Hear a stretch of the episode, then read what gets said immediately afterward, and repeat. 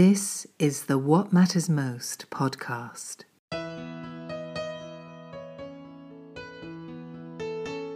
A 100% listener supported program. And now, here is your host, Paul Samuel Dolman. Welcome back to What Matters Most. Thank you for tuning in, everybody all over the world. Appreciate you, appreciate you listening. Have a fabulous guest today. And it's a real treat for me too, because I'm a huge Beatles fan. For those that listen to the show, you already know that. And my guest has co written a fabulous book on Paul McCartney. It's one of three parts, and it just is so engaging. And this man, he's been a cultural reporter for the New York Times. He's also met Paul McCartney. He's a musician he's done it. He's lived it. He's written about it brilliantly. It's such an honor to finally have on the show Mr. Allan Kozinn. Thanks for coming on, Allan. I really appreciate this. Thank you, Paul. Thanks for having me. How did you first get into the Beatles? I'm of that age where I was just a little kid doing my thing, and, and um, suddenly they were on the radio and on Ed Sullivan and um, and everywhere, and I just sort of got into it. Uh, you know, I remember being a little reluctant about it at first because it seemed to be something you know girls were into and guys weren't and i was i was 10 and those those those things were important you know being into the thing that your uh, your your colleagues were um, what what finally changed my mind i I really I liked the music. Uh, was not you know that focused on it. I collected the gum cards. You know, my friends and I would you know go down into a basement and pick up a broom and you know play beatles along to the records. Um, but there was one day i was taking piano lessons. I was taking classical piano lessons and i was outside my teacher's house waiting for my father to pick me up. And this car a convertible full of high school students which from my perspective were you know old older cool kids we're sort of driving down the street with she loves you blaring out of the speakers. And there were like you know maybe three guys and three girls. And i sort of looked at this and said wow music cars girls this is everything. And you know sort of decided to sort of suddenly you know focus more on the beatles than i had been Were you drawn more to Paul McCartney right away, or did you start off as a John guy or George or the group? You know, it, it, back in those days, it was the group. Um, and the thing is that all four of them were incredibly interesting people and interesting musicians. And so, you know, anyone growing up during the Beatles era would, uh, you know, listen to a new album and say, okay, this is a John song, this is a Paul song, you know.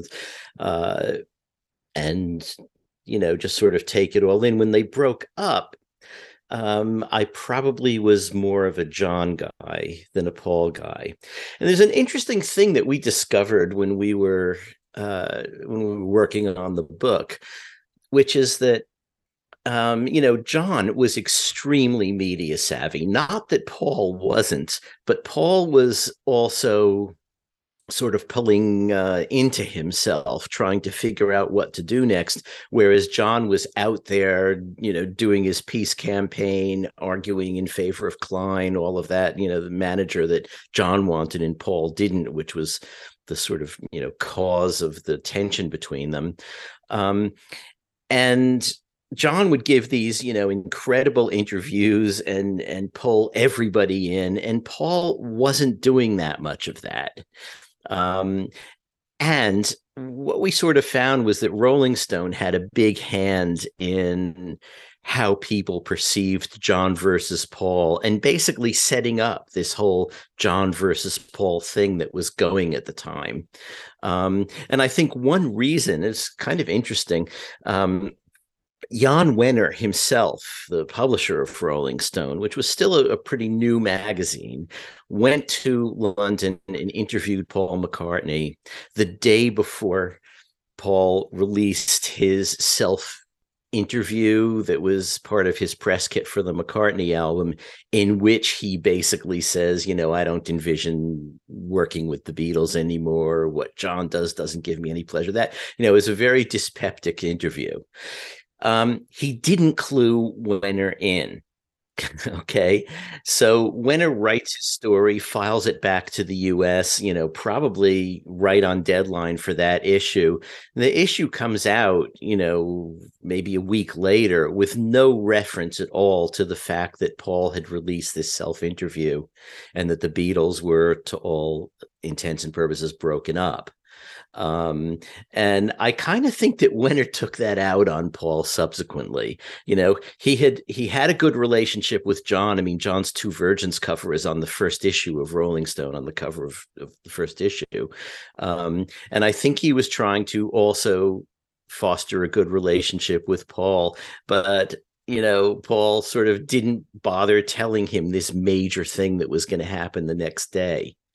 Um, and I kind of think that that, in a way, ended up coloring a lot of the coverage for a couple of years. When the McCartney album came out, um, I can't remember who reviewed it for Rolling Stone, but he had given it, you know, a standard album review and kind of liked it. And Wenner went back to him and said, you know, this isn't a standard album. This is a manifesto about what's going on in the Beatles. And you have to treat it as a manifesto. And you have to, you know, you have to treat it as a John versus Paul thing.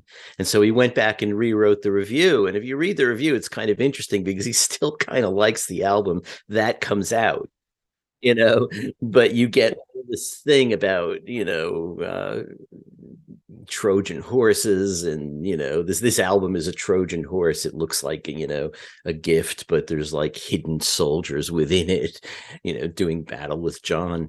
It was it was strange time. And the media loves to stoke that because even when i remember watching anthology when they were at the height and the, of their power and creativity during pepper they kept saying, guys, breaking up. We heard you're breaking up. And then you see and get back. The tabloids are writing about fist fights in the group, and the group's laughing about it. And George once said, it has a life of its own, whether you do or say anything, it just goes on without you. Oh, that's true. I mean, and in the case of Pepper, it was because they had ended their tour in August 66, they had decided they weren't touring again, but they didn't really tell anyone about that. And suddenly, from August until November, there's no activity from them at all because they're all doing separate things until they got together to record, you know, Strawberry Fields and Penny Lane, and then what became Pepper. Um, and so the press is thinking, wow, no activity from the Beatles. Maybe they're breaking up, you know. And not only that, once they catch up with them, they've all got mustaches and they're wearing psychedelic clothes. And it's not what they remembered the Beatles as being only a few months earlier. So, yeah, yeah, you know, well, you know, the press can be always looking for stories. And, uh, you know, if you have a group like the Beatles, the question, you know, what goes up must come down. And, uh, together they must break up at some point so you know you want to be on top of it you made an excellent point too that I didn't realize fully when the Beatles were breaking up and when they broke up. Lennon was kind of everywhere, and then McCartney went up to Scotland and and hid, and people thought he might have died. And and as we know, he was laying around drinking too much, and he went through a very dark period. And because he really loved the Beatles, I don't think he wanted to end them. And he, you know, he has said subsequently, he wish he hadn't done that stupid press release in the album and Lennon was furious because he felt like, no, I broke up the Beatles. I, I said it earlier. You kept told me to keep quiet, and you know these massive egos. But uh, then Paul just sort of starts from scratch. He does the home album and then throws a few dudes in a van and starts playing colleges. And he's avoiding the Beatle catalog and trying to outrun the Beatle legacy. Good luck with that. But somehow he did. He did. Uh, it was a long time. It was really not until 1975 or so, in in what will be Volume Two of our series, um, that he begins really playing Beatles things again. Except, actually, in 1973, Wings did a version of "Long and Winding Road" twice twice in one night. Actually, the first was a taping of the James Paul McCartney television special. Uh, there was a concert section at the end of that, and they played it during that. And then later that night, they went to the Hard Rock in London to play at a charity gig, and they played it then. And then it was dropped. Um, the James Paul McCartney television special version was never seen. It w- was not chosen for the final cut and there's no recording of the hard rock so far as we know. So that was one Wings plays Beatles performance that sort of got away. Um, but otherwise, he just didn't want to do it. And in 75, he began feeling better about it. He began feeling a little better about it in 73, because in 73, John, George, and Ringo decided not to renew their contract with Allen Klein. Once Allen Klein was out of the picture, anything was possible. And if if you um, look through those sections of the book, you'll see that you know the the question of are the Beatles getting back together dogged him constantly, dogged all of them constantly. And so, you know, whenever we have him doing an interview, we mention that yes, and he was asked once again, are the Beatles getting back together? And by 73, he became a bit less definite about saying no way. In 73, it was, well, you know, we'll we'll see what happens. We don't know.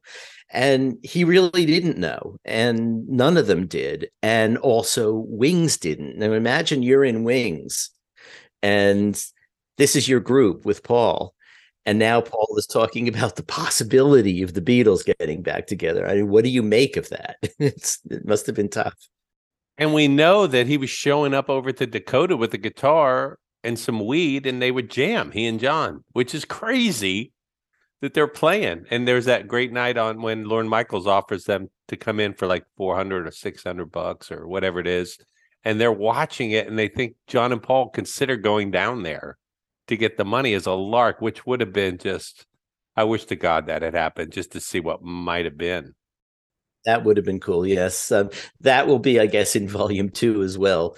This one, you know, they're still very uncertain about what the future is for the Beatles. They they kind of are leaning towards, you know what, we did it.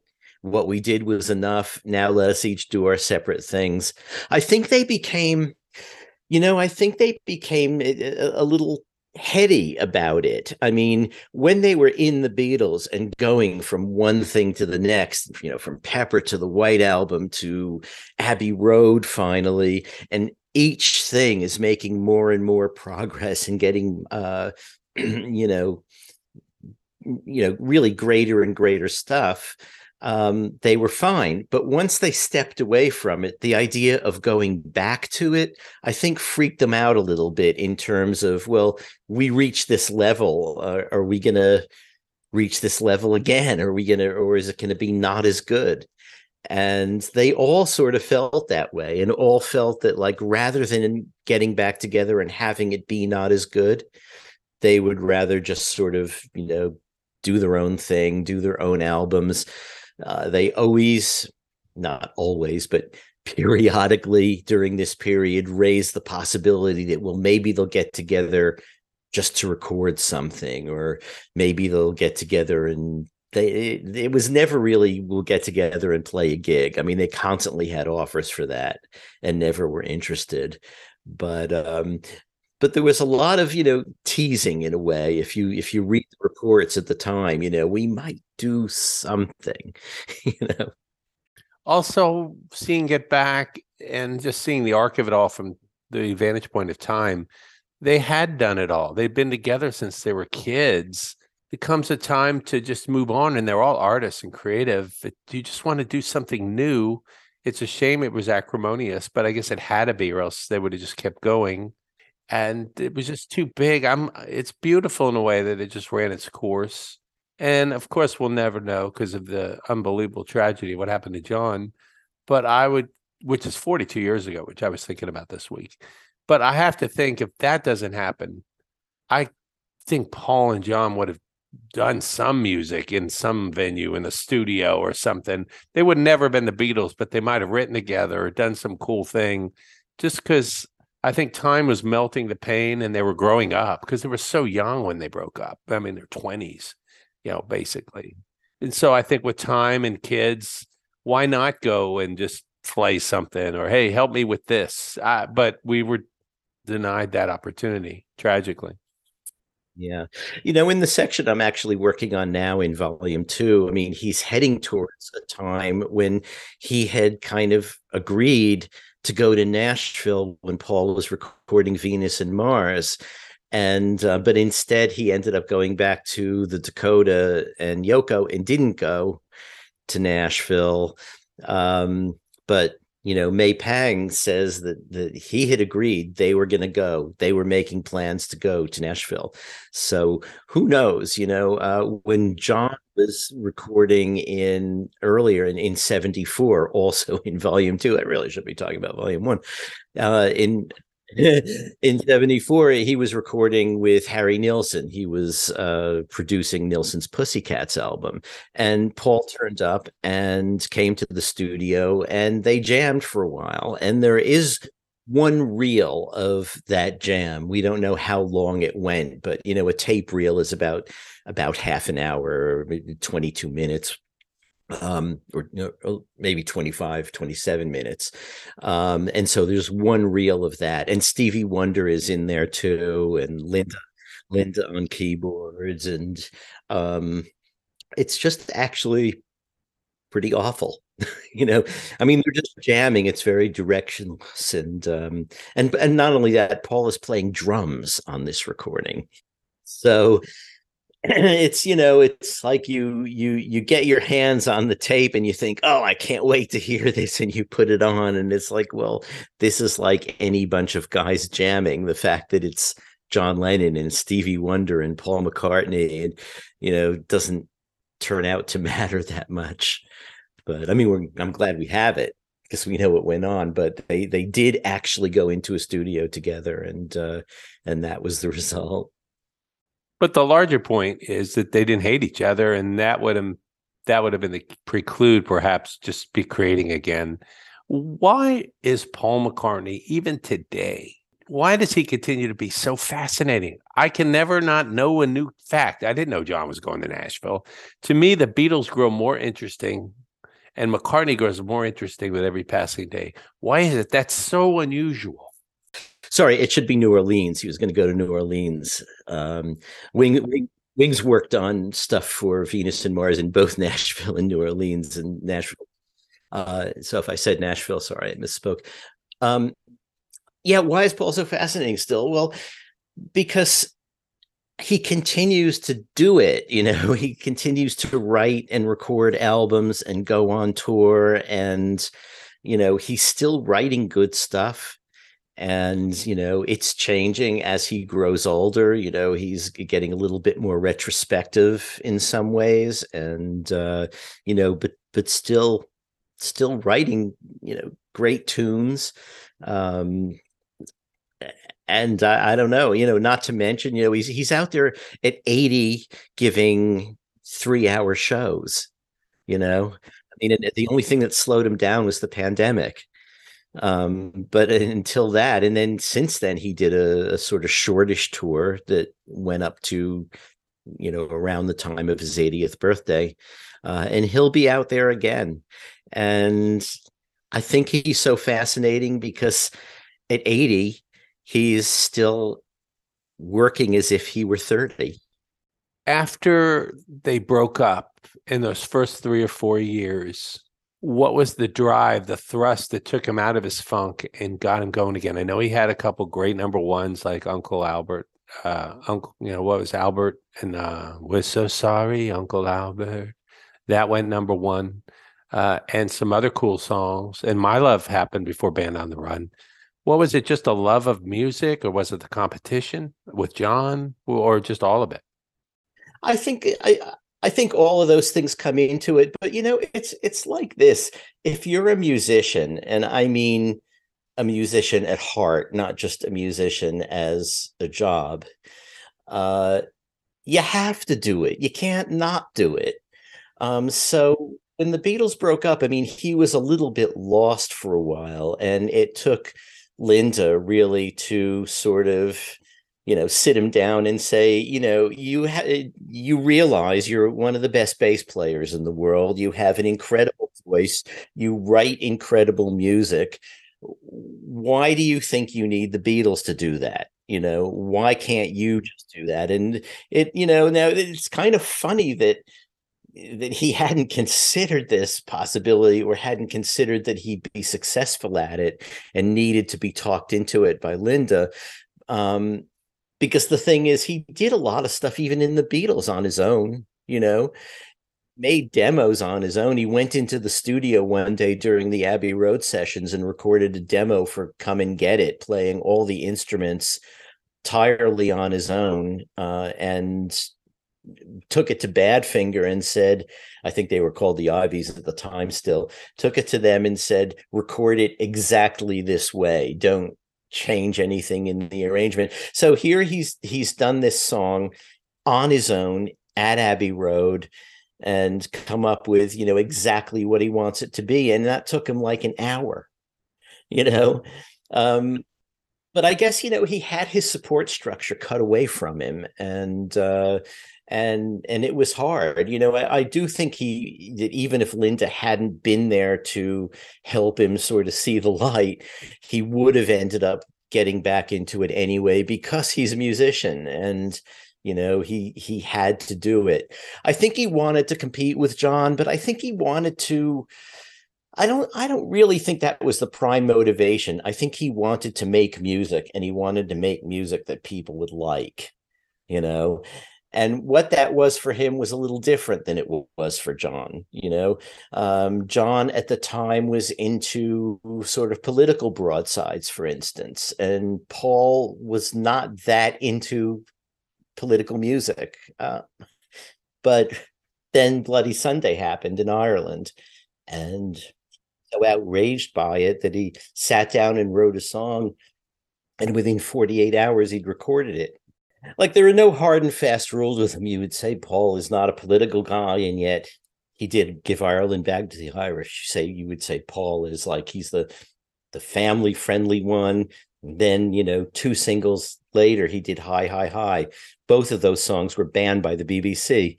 Um, I don't think anything of John's was ever banned by the BBC. Um, so, you know, Paul is supposed to be the not political, not edgy one. And then he's the one who's getting the songs banned, you know? You've done such a deep dive on this and you've been at it a long time. Writing this legacy, volume one, or even you've well into two and three. What is surprises have you discovered where you're like, oh my God, I didn't know that? Well, you know, I didn't know, for instance, that um, Another Day was written to be a song for a film let's see, uh, I can't remember the name of it just at the moment. Uh, it was a film by Bryan Forbes, um, who called Paul and said, you know, I, I, would like you to write a song for this film, and it's a sad film, so do a sad song. And Paul said, yeah, sure, that's fine, you know, but I do want to see the film. So he cobbled together another day, um, part of which existed back in the Beatle days, you you see him playing it in the Let It Be sessions, or even in Peter Jackson's Get Back film, uh, he has a bit of Paul playing it. Um, the first day, actually, Linda comes into the studio with him, um, but it wasn't finished. Like a lot of things, you know, he's got a million started things that he may finish three years later right? So he picks up another day and he had another song that he and linda were working on which is the middle of another day which was just called so sad which was the bridge really you know so sad so sad some so sad. Um, that was like a different song. He joined those two together. So he had the song and then he saw the Bryan Forbes film and he wasn't that keen on it. So he withdrew the he just went to Bryan Forbes and was very diplomatic and said, you know, I've written the song, but I really don't think it's right for the film. What he really meant was, I don't think the film is right for the song. Um, and uh, you know, then later put it out as a single. Another thing I didn't know, I mean, since we're on another day, um, he arranged for was quite insistent on, in fact, that another day be released the day that the lawsuit where he was suing John George Ringo and Apple to get released from the Beatles partnership agreement, um, which something he really didn't want to do. Um, but the only way he could get out of Apple and out of Allen Klein's, you know, out from under Allen Klein's thumb, really, was to sue to break up the partnership. And the other thing, you know, keep in mind, this was wasn't just about like okay i don't want to be in the beatles anymore. All of their royalties including his solo royalties were going into apple. And he wasn't get, able to get his hands on them and he now had a band to pay. And he had expenses you know if they toured if they recorded you know he's he's footing the bill for these things and apple has all his money so he had to get out of apple sued apple on the day that the court case began and Paul had to go to London, you know, to be there. I mean, he didn't really testify. They read a deposition, but uh, that day he had another day released.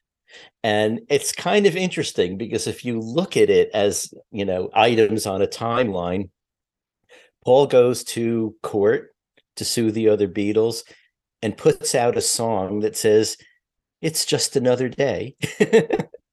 Uh, can I ask you a hypothetical? Uh, and it's impossible to know, but since you're so deep in this like me, if Allen Klein never exists, they never sign with Klein, do the Beatles break up? Well, it is pretty hypothetical. Um, they may have broke up over something or other eventually, but if they if Allen Klein hadn't come along, they would not have broken up then. I agree. I think it's a big piece. And the legal and then the other stuff, that is a big thing. And like it turned out Klein, John said, was the worst decision he ever made. That's a big deal because it got into the stuff you were just talking about, where they could have just gone on. And then you could even say if Brian doesn't die, even though he's inept as a manager, at least they trusted him to a degree, and he would have just gone along. So if there's Brian and no Klein, they might have done what George said and get back. Like, hey, I want to go do a record. I don't want to break up. I, and uh, you know, maybe y'all can play on my record, but I've got like 10 or 20 songs and that's going to take 10 years to come out. I want to get them out and still do this. What do you think? Yeah.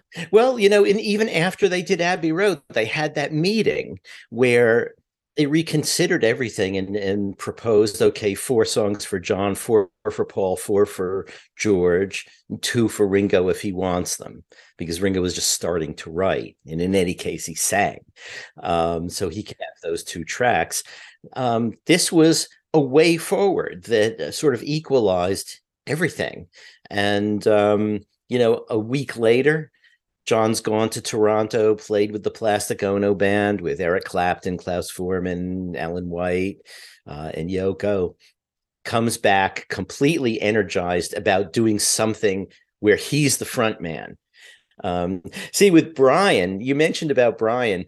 The thing about Brian that is different from Klein is that Klein wanted to be a manager and a hands on manager.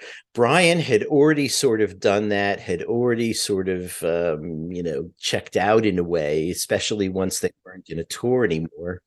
Um, and so with Brian, they had the last word.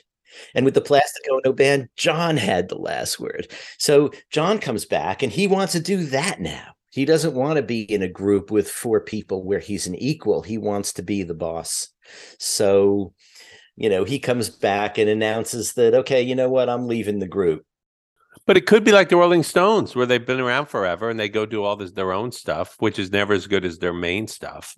Yeah, because George was completely stifled and he'd had it. So, but he could go do his album and do this, and then maybe two years go by, and oh, we're going to do something, and maybe not. I don't know. I always like to to wonder. You've met Paul McCartney a few times, have you not? Yes, I have. Yeah, I interviewed him for the Times when I was working there, uh, and that was always fun. Tell me about him. What was the vibe? And I know he's. Everyone said he's very. You can't get past the wall, but he has opened up way more in the last years about spirituality, metaphysics, life and death, ghosts. But what was it like when you met him? Was and now how did you keep your composure? I would be a, a kind of in awe, like a burning bush is situation. Well, you know, you you think that, but you know, you're a professional journalist and you go in and you do it. But I, I know exactly what you mean.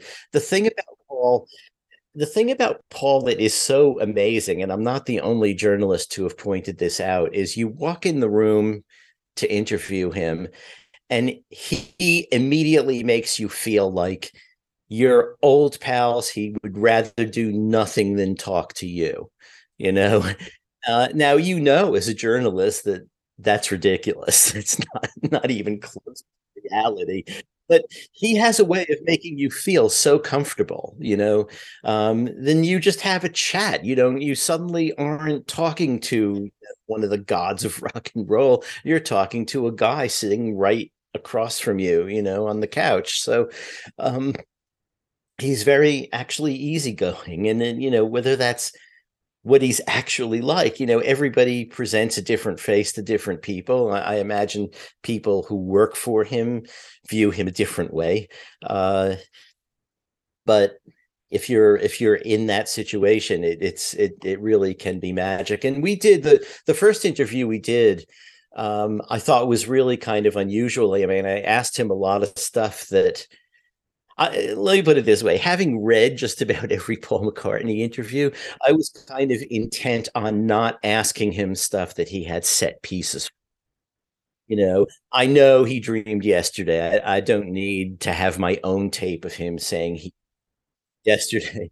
So I asked different things and got different answers, you know, and it, it was kind of interesting. And eh, another interesting thing is actually, um, once it was someone else someone else interviewed him for the times and i was actually sitting right across from the guy's carol uh, or uh, when he was interviewing him and talked to him afterwards and he said you know he said something interesting. This was about his ballet. Um, said uh, i asked you know if he had a particular you know program in mind for the ballet of you know what kind of action and all that stuff. And he said um, I haven't formulated an answer for that yet. so, so it looks like you know he he likes those set pieces. You know, it, the way the set pieces let him go on autopilot.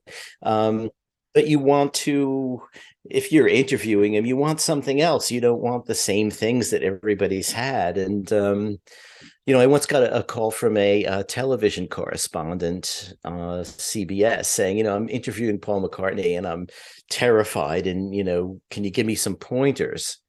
And I said, well, you know, if I were you, I would read all as many of his past interviews as you can and find other questions to ask because otherwise he'll tell you the same story and I joked about it and I said, you know, those of us who follow him closely have the stories numbered, you know, like 250 yesterday. And um, what she did was she went to him and said, So I talked to Allan Kozinn at the New York Times, and he said that you um, have this uh, bunch of set pieces you do, and they have them numbered, and I should see that you don't do any of them. and she called me and she told me that and i said wait, wait a minute. You you said that like with me by name? You said that to me. she said oh yeah you gave me a great interview. So i thought it seemed to me that you know i mean she owed me her raw tape you know so not um but she uh, she wouldn't come through with it. That's really a pity. Anyway yeah. I would just want to do the same thing you did ask everything that was different that I and things he's hinted at that no one ever jumped on about some other things. I have the billion dollar question. How is a guy that's been famous most of his whole life and really the most famous person in the world for a long time stayed so normal, so down to earth? So, I mean, he's just like this everyday guy who has the just an insane amount of talent. I know guys in his band currently and off the record, they've said he's just a delightful guy. He's a magical guy. He's a human being but it's like he is magical and he loves magic, but he's hmm. very down to earth and it's not an act. He really is that that's who he is. How did he not end up like the crazy child actors or Michael Jackson or other people that just can't hold the ring metaphorically that long? That's a lot of power and fame. And yet here he is. I see him riding the buses and the subways and having conversations at a diner. And he seems to thrive on that. Yeah, he does. You know it's hard to know you know how quote normal a person is um, he projects that and he is that way most of the time probably and there probably are other times when he see he would seem less reasonable if we were to see that side of him but that's not his public side and uh uh you know if you're talking to the guys in his band and they say that that's actually something that's pretty big Um, the guys that we spoke to uh, in the early version of Wings say pretty much the same thing. You know, um, he, you know, he he has his moments. You know, he gets angry like everybody else. He gets you know disappointed or upset or whatever like everybody else um, i think maybe one of the reasons that he was able to stay the way he was in a way that you know i think you're talking about like the mickey rooney syndrome for child actors and uh, is that the things that he valued um, from his upbringing, you know, that sort of seeped into his adult life. You know, once he got married, um, on on one hand, you might say that you know dragging your kids around the world with your band on tour is not normal parenthood. But on the other hand, I think they tried really hard to see that those kids were grounded. Um, he, I think, worked really hard to embrace a family life within the rock and roll life that he was living. Uh, you know, he wanted Linda with him in the bands. That was not her insistence, that was him. Um, because he wanted her there and he wanted the family there. And if he was going to go on tour, he wanted them all with him. And I think that that his focus on you know those those sort of very sort of unrock and roll characteristics you know uh, family guy uh, that in a way helped him keep sane to, to a great degree. And he also moved them up to the farm. They had no servants. They were just trying to act like a small town family. And he said when he gets into nature it kind of grounds him again puts him back in uh, in harmony and he, he can find his, his true self not his famous ego self. A friend of mine cooked for him in nashville years ago when he was playing at a Bonnaroo for like a week and cooked for the whole band, catered it with her help and everything like that. And she said she had some one-on-one moments with him and he was just so nice. And one of the coolest things she witnessed, they were coming in, he was staying up at the penthouse at this hotel. They were taking him in a back elevator and when he got there, uh, the people were waiting to get off work who'd worked there all day. But of course, they wanted to, the police escort wanted to usher the great Paul McCartney. And he said, Oh, no, no, no. I can wait. I'm just playing music. These people are hardworking people. Go, let them go. He, she was watching that from the sidelines and it was legit. And just how generous he was to different people and quietly donated to some things in town for under or underprivileged, underwhelmed folks. And when it was over, uh, his manager or head of tour came and gave his private number to her and said, Hey, he enjoyed you. Thanks for cooking. And if you ever really need anything or you're in a bind, Paul said to call him. And she never did. But that's not normal behavior at that level. I don't hear those stories all the time. No, no, you don't. And, you know, even with um, the, the guys in the various iterations of Wings, because in the early days, you know, his money was tied up and it was um, kind of difficult. They were all on salaries. And um, for the very first version of Wings, that never got to be quite what they wanted it to be. And it was very frustrating for them. But when he did Wingspan in like 2000 and 2001, he basically hired all of the former Wings players as consultants and gave them you know very substantial salaries. I mean that's something he didn't have to do but he felt that um, he wanted to sort of make good on you know the earliest promises. Um, so he did that and you know they've they've all basically talked about it uh, or at least to us. I'm not sure anybody else has asked them but um, yeah. You know it's this is why you know he's in so many ways. I mean, just personally, especially musically, in the other artistic projects he does, he's really an amazing character, uh, and you know, and that's why we felt that. Um, that this should be a multi-volume series. I mean, people are writing books like that or series like that about, you know, LBJ and you know former presidents and, and other people and we felt that paul mccartney deserves that treatment too um, where we look as closely as we can and is is uh, research as deep as we can into everything about how he did what he did why he did what he did.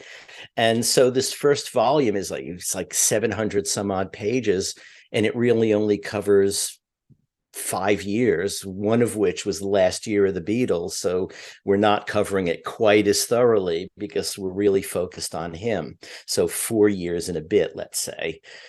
Um, and, and I think actually we probably will be more like four volumes than three um, because the next volume takes him to 1980 and he's lived quite a long eventful life since 1980 i'm not sure i don't think we can get that into one volume so although i went to went to lunch with um, our editor at the very beginning of this and she said how many volumes do you think it will be? And i said thinking five. And the look of horror on her face made me say well or, four you know?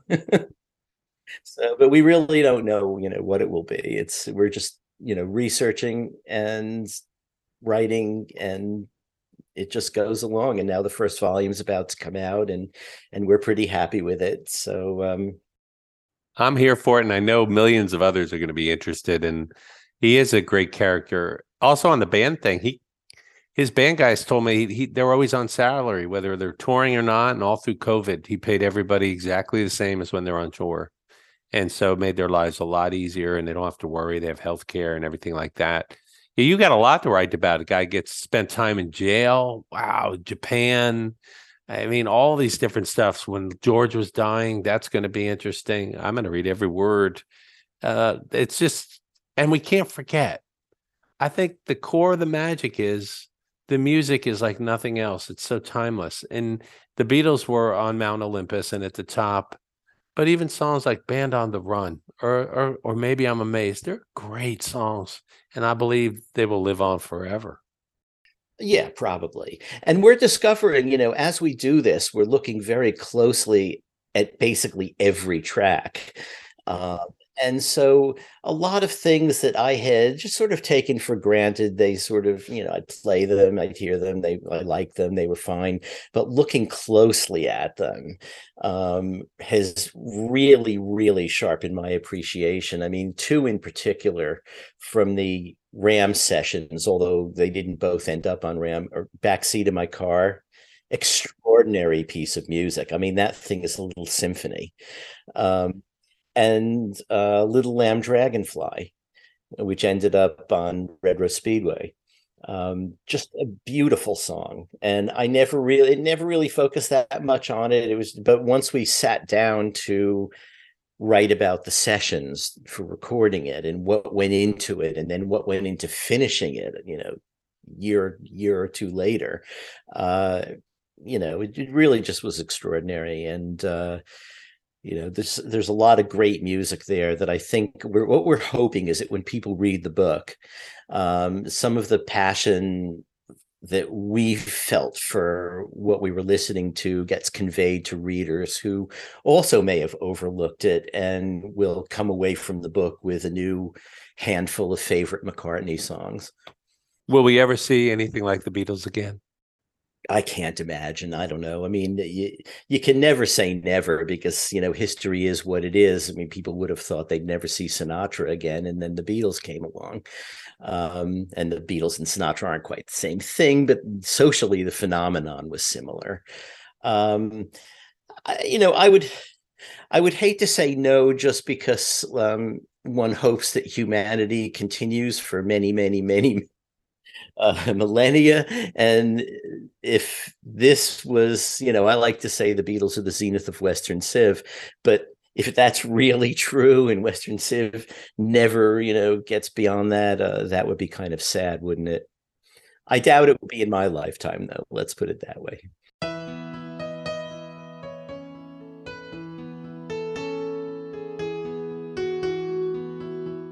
You've been listening to the What Matters Most podcast, a 100% listener supported program.